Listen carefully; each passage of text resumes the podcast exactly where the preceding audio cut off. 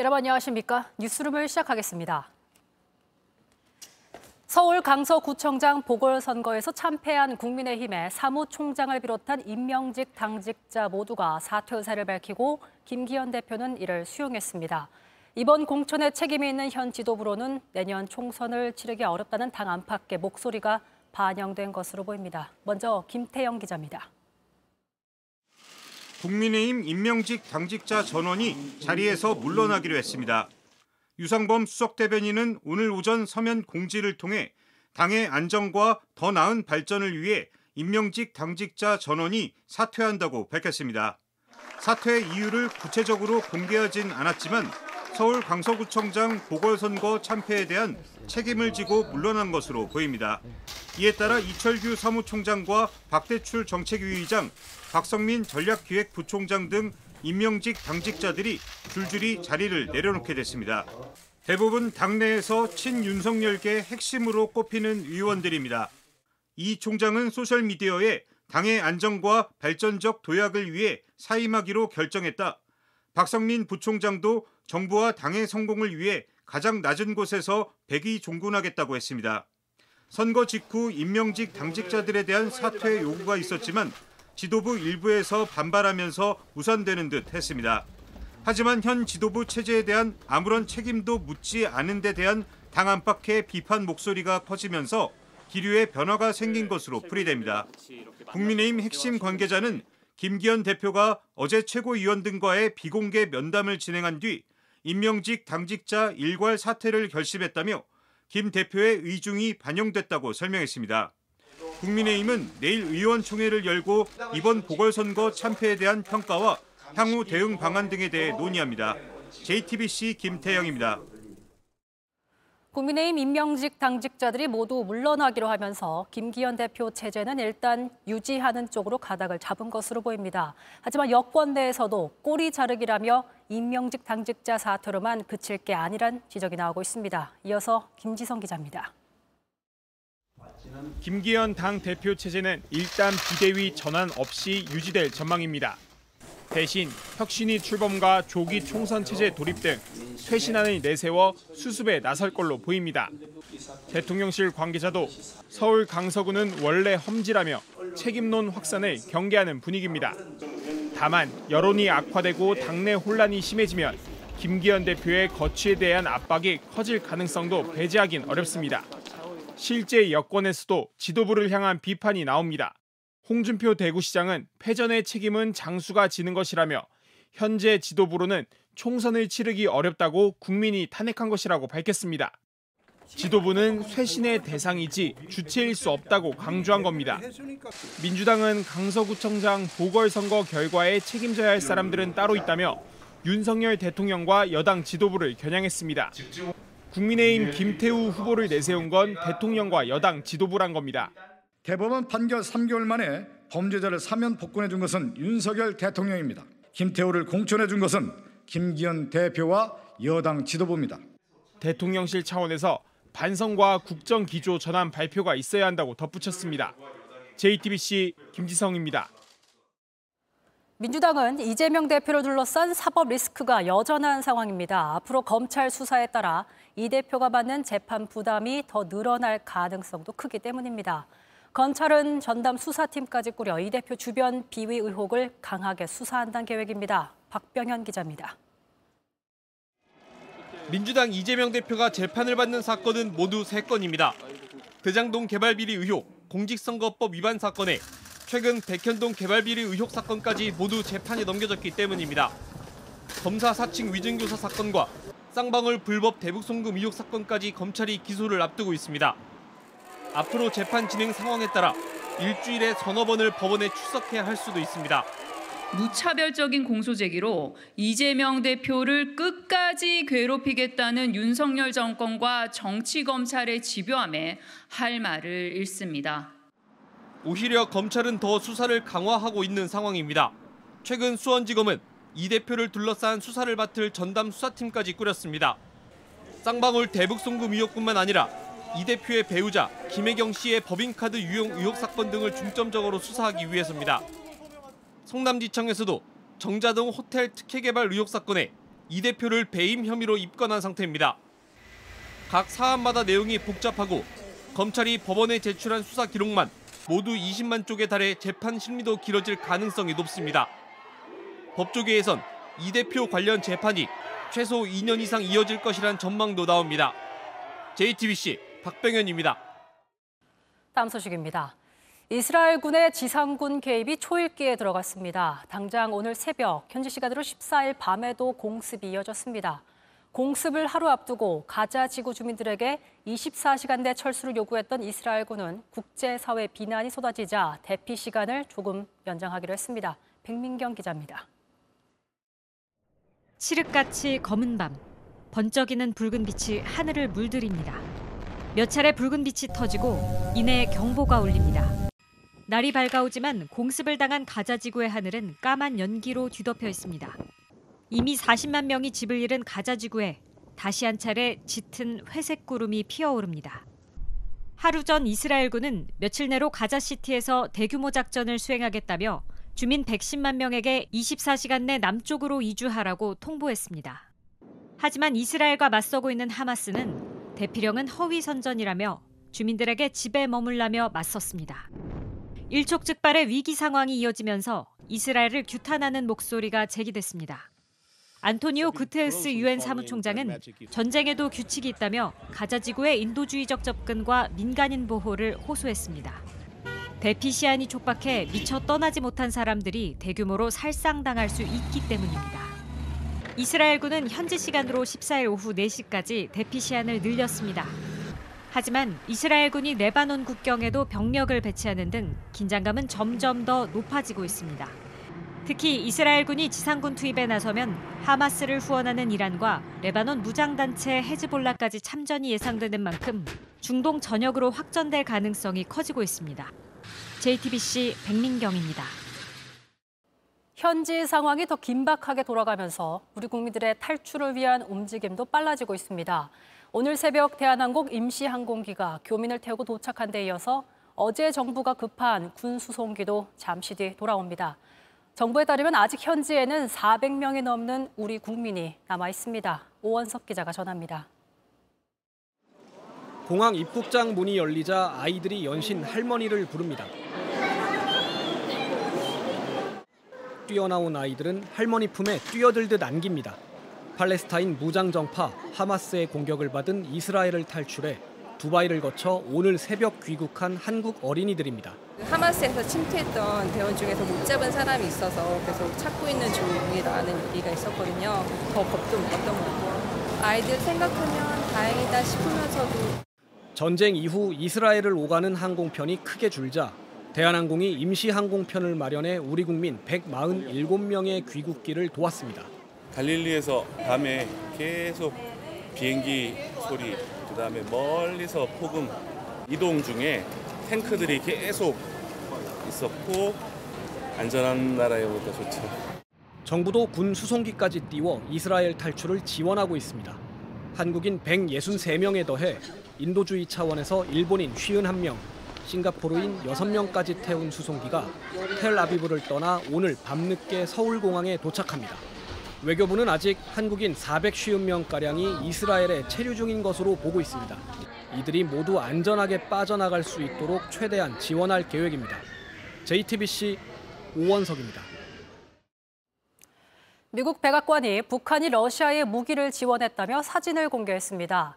북한 나진항에서 발견된 컨테이너 박스가 러시아 탄약고로 옮겨진 건데 날짜를 따져보니 지난달 초 북러 정상회담 전이었습니다. 양국이 이때부터 무기 거래를 하고 있었을 가능성이 제기됐습니다. 박지영 기자입니다. 러시아와 인접한 북한 나진항 컨테이너 박스 약 300개가 쌓여 있습니다. 날짜를 보니 지난달 7일입니다. 닷새 뒤 똑같은 컨테이너들이 러시아 두나이 항에서 발견됐습니다. 그리고 지난 1일 열차에 실려 러시아 티호레츠크 탄약고에 도착했습니다. 우크라이나 국경과는 290km 떨어져 있는 곳입니다. 존 커비 백악관 국가안보회의 전략소통조정관은 북한이 이런 식으로 러시아에 보낸 컨테이너가 최근 몇 주간 1000개가 넘는다고 밝혔습니다. 커비 조정관은 북한이 우크라이나 시민들을 공격하는 데 쓸 무기를 제공한 점을 규탄한다며 대신 러시아로부터 군사 물자와 첨단 기술 등을 지원받으려는 것으로 보인다고 설명했습니다. 김정은 북한 국무위원장과 푸틴 러시아 대통령이 정상회담을 가진 건 지난달 13일. 백악관 설명대로라면 북한의 무기 지원은 정상회담이 열리기 전부터 시작된 겁니다. 그동안 양국은 여러 의혹에도 무기 거래 가능성을 부인해 왔습니다. 외교부는 북러의 무기 거래는 한반도 평화 안정을 심각하게 위협하는 행위라고 비판했습니다. 미국 역시 북러 간 무기 거래는 안보리 결의 위반이라며 러시아도 유엔 결의 의무를 지키라고 지적했습니다. JTBC 박지영입니다. 오늘 오전 인천의 한 주택에서 70대 남성이 숨진 채 발견됐습니다. 경찰은 당시 함께 집에 있었던 아내가 남편을 살해했을 가능성이 크다고 보고 있습니다. 주말 사건 사고 소식 이혜선 기자가 전합니다. 초록색 대문이 닫혀 있습니다. 오늘 오전 7시 25분쯤 이 주택 2층에서 70대 남성이 숨진 채 발견됐습니다. 아들이 부모님 댁에 CCTV를 설치해놓고 이렇게 본인이 핸드폰을 확인을 하고 있었는데 좀 이상한 것 같다. 아버님이 누워 계신다고. 아내인 70대 여성도 손목에 상처를 입은 채 함께 발견돼 병원으로 옮겨졌습니다. 남자 목소리 같았는데 소리는 크게 좀 쿵쾅쿵쾅 왔다 갔다 하고 그랬어요. 또 싸웠나? 그러고 그냥 아주 자주 싸워갖고. 경찰은 외부 침입 흔적이 없고 부부가 단둘이 거주 중인 점으로 미뤄 여성이 남성을 살해했을 가능성이 크다고 보고 있습니다. 감식 등을 토대로 보니까 한 5시 한 20분경 정도가 범행 시간대로 경찰은 국립과학수사연구원에 남성의 시신을 부검 의뢰할 계획입니다. 또 여성이 회복하면 살인 혐의로 조사할 예정입니다. 늦은 새벽 소방대원들이 서둘러 한 주택에 도착합니다. 1층에서 연기가 새어나오고 대피한 주민들이 모여서 있습니다. 오늘 새벽 2시쯤 서울 구로구의 한 주택 1층에서 불이 났습니다. 불은 20분 만에 꺼졌고 집주인 등 3명이 연기를 들이마셔 다쳤습니다. 소방당국은 안방 입구에서 불이 시작된 것으로 보고 있습니다. 소파와 이불, 벽지가 모두 형체를 알아볼 수 없을 정도로 검게 그을렸습니다. 어제 오후 9시 46분쯤 부산 진구의 한 아파트 8층에서 방화로 추정되는 불이 났습니다. 불은 30분 만에 꺼졌지만 방에 혼자 있던 60대 남성이 숨졌습니다. JTBC 이혜선입니다. 한동훈 법무부 장관의 아파트 현관문 앞에 흉기와 점화형 토치를 두고 간 40대 남성이 경찰에 붙잡혔습니다. 서울 수서경찰서는 오후 2시쯤 서울 강동구에서 42살 A씨를 붙잡아 범행 경위 등을 조사 중이라고 밝혔습니다. A씨는 지난 11일 새벽 3시쯤 CCTV를 피해 계단으로 이동한 뒤 한 장관의 집 현관 앞에서 범행을 저지른 것으로 드러났습니다. 독서의 계절에 가을비까지 내리면서 전국 도서관이 사람들로 북적거렸습니다. 흐린 날씨는 내일 다시 맑아지겠지만 다음 주 초까지 쌀쌀한 가을 날씨는 이어질 예정입니다. 강나현 기자입니다. 책 읽기 좋다는 가을. 우산을 들고 도서관을 찾은 사람들로 곳곳이 북적입니다. 가을볕 대신 찾아온 비 소식에 야외 잔디밭 행사는 접어야 했지만 실내로 옮겨진 각종 체험장에도 시끌벅적 활기가 돌았습니다. 지난 1년 동안 서울 시내 도서관에서 책을 가장 많이 읽은 100가족을 뽑아 인증서를 수여하는 시상식도 열렸습니다. 책을 읽으면 뭔가 유익해지는 것 같고 세상을 더 알아가는 것 같아요. 여섯 살 때부터 그 글을 배워가지고 읽었는데 그걸로 책을 많이 읽어가지고 상 같은 거 타니까 뿌듯해요. 아침 두 개 있는 거 잘 읽을 거야. 연습을 해야지. 오늘 전국 곳곳에 비가 내리다 그치길 반복한 가운데 일부 지역에선 돌풍, 천둥 번개와 함께 요란한 비가 오기도 했습니다. 기온도 어제보다 떨어졌는데 일요일인 내일은 다시 맑아지고 기온도 올라갑니다.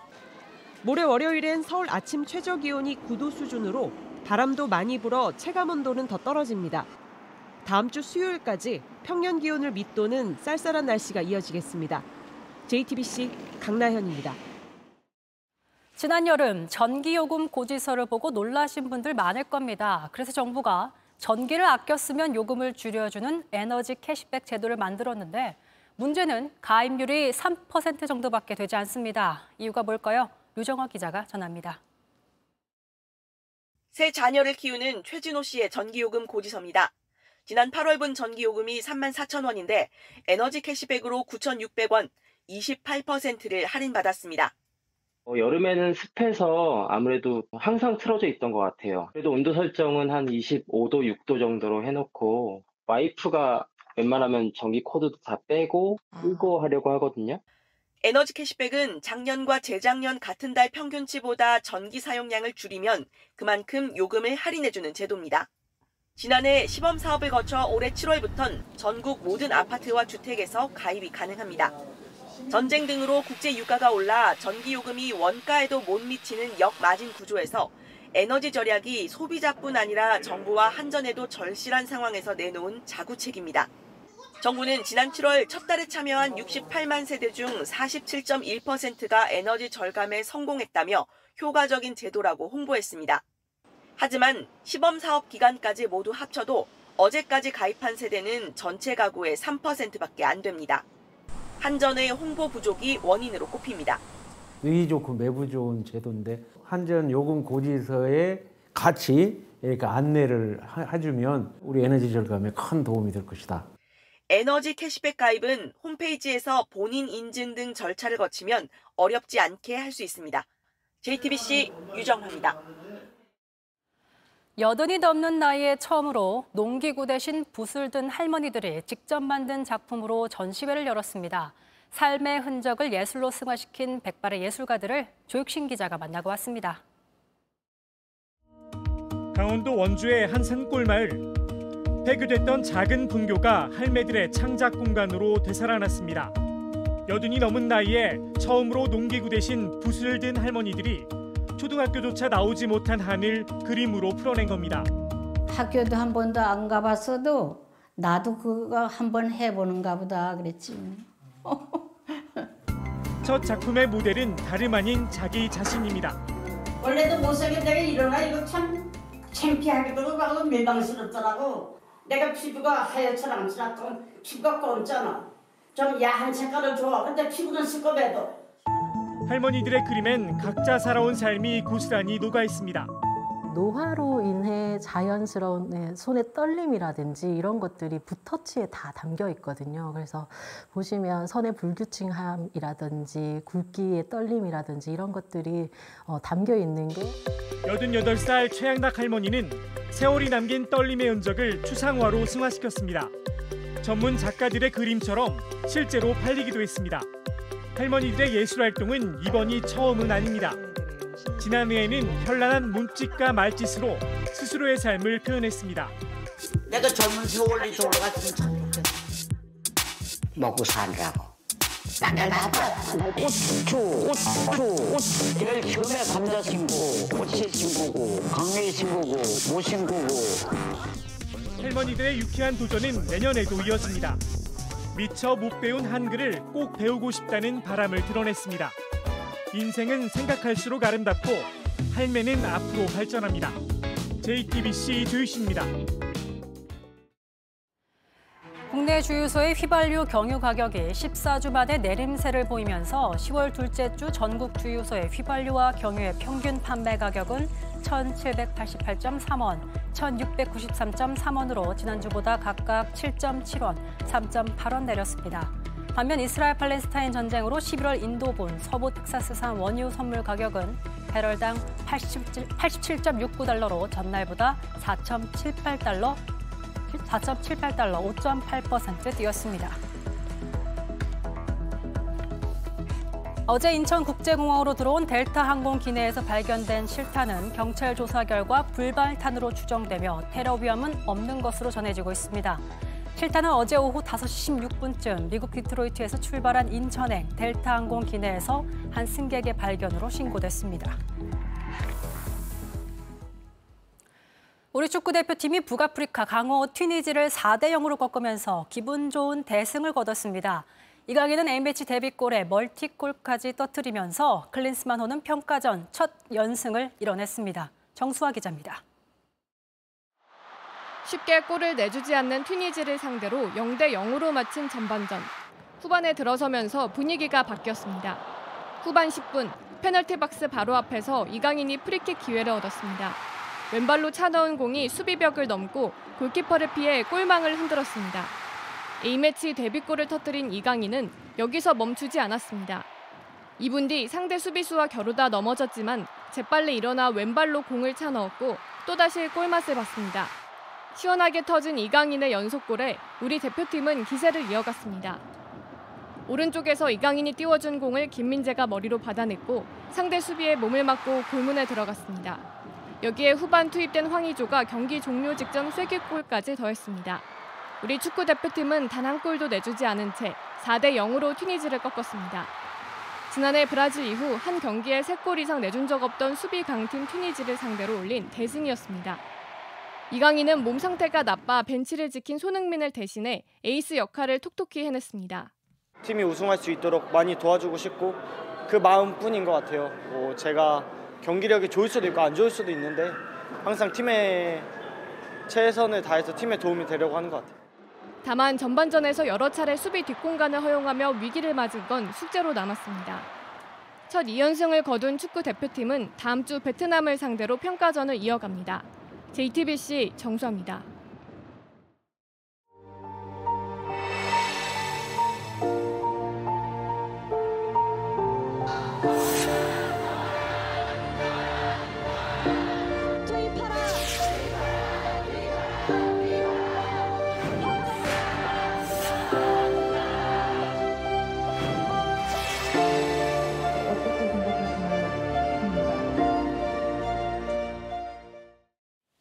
오늘 여의도 국회 앞에선 열 번째 전국교사 집회가 열렸습니다. 초등학교 교사를 죽음으로까지 내몬 학부모들의 괴롭힘은 최근 일어난 일이 아니죠. 오늘 모시 전문가는 괴물 부모란 용어로 이런 현상을 설명하고 있는데요. 대안학교 교장 선생님이시자 정신과 전문의 김현수 교수 모셨습니다. 안녕하세요. 네, 안녕하세요. 제가 알기로 이제 교수님께서도 소위초 교사 추모 집회 다녀오신 걸로 알고 있습니다. 어, 현장에서 교사들이 어떤 이야기들을 좀 가장 많이 하던가요? 네, 우리나라에서 아주 중요한 직업이죠, 교사. 근데 그런 교사들이 특히 젊은 교사들이 자살을 생각할 정도로 업무가 힘들고 또 교실에서 교육이 일어나기 어렵다, 교육권의 위협을 받고 있다. 또 학생들도 어, 이런 괴물 부모의 자녀들로 인해서 학습이 어렵다, 공동체가 학급 공동체가 붕괴되고 있다 이런 우려를 정말 많이들 하고 계시더라고요. 그러니까 그런 우려가 결국에는 정신과 진료를 받는 네. 그런 현상까지 좀 이어지고 있는 걸로 알고 있습니다. 최근에 이제 크게 그 수가 늘어난 걸로 알고 있는데요. 그러니까 가장 힘들어하시는 부분들이 좀 많이 있는 게 뭘까요? 일단 증상으로는 정말 우울해하시는 어, 그리고 어, 새로운 희망이나 새로운 의욕, 의욕을 갖기가 어렵다라는 교사들이 진짜 많은데요. 네. 현재 본인이 개인적인 힘으로 이겨나갈 수 있는 그런 교육 환경이 아니다. 뭐 무고성 아동학대, 학교 폭력의 증가, 과밀학급, 또 이런 악성 민원 이런 여러 가지로 인해서 우울감을 느끼는 교사가 많은 교원단체들이 조사한 거에 따르면 한 40% 육박한다. 그럴 정도로 교사들이 현재 힘들고 우울한 그런 상황에 처해 있는 것 같습니다. 그래서 교권 붕괴 문제 핵심은 괴물 부모 현상에 이유가 있다라고 말씀하셨습니다. 먼저 이제 괴물 부모란 정확히 무엇을 뜻하는 것이고 이런 현상이 나타난 원인 사실 최근에 나타난 것 같지는 않습니다. 이게 좀 많이 발전돼 왔다고 해야 될까요? 어, 괴물 부모라는 용어는 저희가 만든 용어는 아니고요. 어, 일본과 홍콩에서 이미 학교를 내 자녀 중심으로 운영해라. 어, 이렇게 하면서 사실 교권만 붕괴시킨 게 아니라 네. 어, 학교 공동체를 붕괴시키는데 사회적 큰 무리를 일으켰던 그런 현상으로 일본과 홍콩에서 시작돼서 우리나라에도 급기야 이제 그런 특정한 아주 소수의 학부모님들이 어, 공동체를 고려하지 않고 내 자녀를 중심으로 학교를 운영하라는 그런 것을 주장하는 현상을 괴물 부모 현상이라고 불렀고 이것은 사실 어, 정말 선생님만 괴롭히는 게 아니라 그 과정에서 뭐 힘을 발휘하고 특권을 발휘하고 자, 그 자녀만을 중심으로 운영한다라는 논리 속에서 사실 학급 공동체 아이들도 큰 피해를 보고 다른 학부모님들도 큰 피해를 보았던 그런 현상들입니다.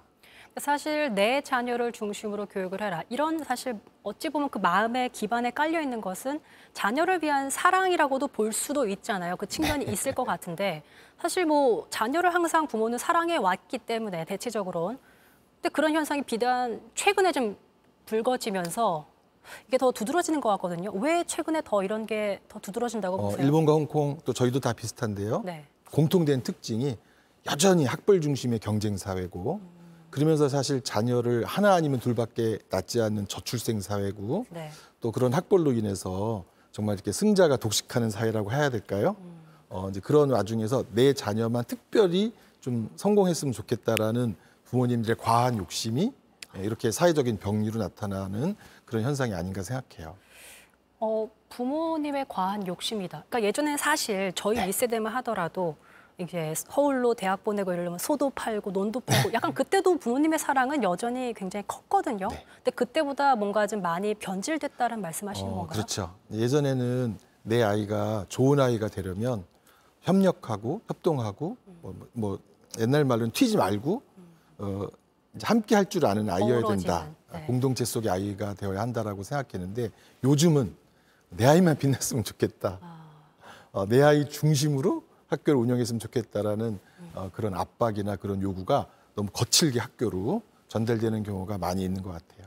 그럼 이거 이 얘기를 듣고 계신 학부모님들께서 네. 어떻게 하면 괴물 부모가 되는 것이고 어떻게 하면 그래도 좋은 부모 그 테두리 안에서 아이를 지금 훈육하고 교육할 수 있는 건지 그 기준이 좀 어, 있을까요? 그래서 이제 일본에서나 덴마크나 이런 데에서 비슷한 현상이 있을 때 함께 학부모님들하고 했던 캠페인이 혼자 잘난 아이는 좋은 아이가 될 수 없다. 혼자 잘난 아이는 좋은 리더가 될 수가 없다. 이런 캠페인을 벌이기도 했고요. 또 덴마크에서는 실제로 어, 경쟁이 아닌 협력을 아이들한테 가르치기 위해서 어, 학교 과제의 60%를 협동 수업을 할 수 있도록 하는 그런 과정을 통해서 이내 아이 중심주의의 어떤 사회적인 흐름을 예방하고 좋은 방향으로 선회시키려고 노력을 해왔다고 합니다. 그러면은 사실 내 아이를 그냥 어, 내 아이만 협동심을 길러야 하고 협력을 잘해야 돼 하는 것만으로는 문제가 해결될 수 없다는 말씀이시기도 그렇죠. 하네요. 그럼 사회적으로 좀 어떤 시스템들이 어떤 교육관들이 더 좀 추진되어야 한다고 생각하세요? 그래서 이제 많은 사회에서 어떻게 하면 경쟁보다는 협력을 또 협동을 아이들한테 가르칠 수 있고 또 공동체 속에서 성장하는 아이들이 더 잘 될 수 있도록 하는 그런 사회적인 제도나 학교의 제도 이런 것을 많이 이 개발함으로 인해서 어, 우리 사회가 조금 더 공동체에 기반한 사회가 될 수 있도록 또 그런 분위기 속에서 아이가 성장할 수 있도록 하는 제도를 어, 많이 제안하고 운영했던 것 같습니다. 알겠습니다. 최근 이제 교권 추락에 관한 얘기를 괴물 부모란 키워드로 한번 얘기를 들어봤습니다. 김현수 교수님 얘기 잘, 잘 들었습니다. 고맙습니다. 고맙습니다.